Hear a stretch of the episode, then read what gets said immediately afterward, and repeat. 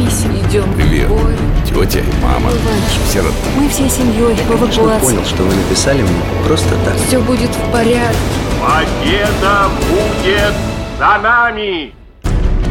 Сороковые, роковые, свинцовые, пороховые.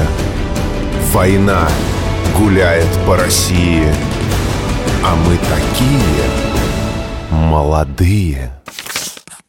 Милая Тонечка, я не знаю, прочитаешь ли ты когда-нибудь эти строки, но я твердо знаю, что это последнее мое письмо. Сейчас идет бой жаркий, смертельный. Наш танк подбит. Кругом нас фашисты. Весь день отбиваем атаку. Улица Островского усеяна трупами в зеленых мундирах. Они похожи на больших недвижимых ящериц. Сегодня шестой день войны. Мы остались вдвоем, Павел Абрамов и я. Ты его знаешь, я тебе писал о нем. Мы не думаем о спасении своей жизни. Мы воины и не боимся умереть за родину. Мы думаем, как бы подороже немцы заплатили за нас, за нашу жизнь. Я сижу в изрешеченном и изуродованном танке. Жара невыносимая. Хочется пить, воды нет ни капельки. Твой портрет лежит у меня на коленях. Я смотрю на него, на твои голубые глаза, и мне становится легче. Ты со мной. Мне хочется с тобой говорить много-много, откровенно, как раньше, там, в Иваново. 22 июня, когда объявили войну, я подумал о тебе. Думал, когда теперь вернусь, когда увижу тебя и прижму твою милую головку к своей груди. А может, никогда. Ведь война.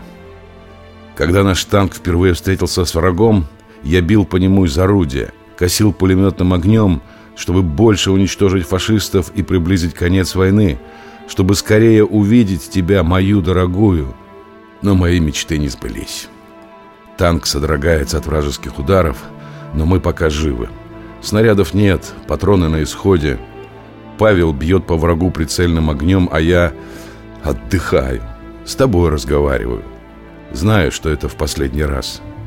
И мне хочется говорить долго-долго, но некогда. Ты помнишь, как мы прощались? Как ты меня провожала на вокзал? Ты тогда сомневалась в моих словах, что я вечно буду тебя любить. Предложила расписаться, чтобы я всю жизнь принадлежал тебе одной. Я охотно выполнил твою просьбу. У тебя на паспорте, а у меня на квитанции стоит штамп, что мы муж и жена. Это хорошо. Хорошо умирать, когда знаешь, что там далеко есть близкий человек, он помнит обо мне, думает, любит. Хорошо любимым быть. Сквозь пробоины танка я вижу улицу, зеленые деревья, цветы в саду яркие-яркие.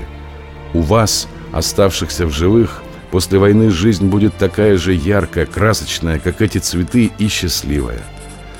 За нее умереть не страшно. Ты не плачь. На могилу мою ты, наверное, не придешь. Да и будет ли она могила-то?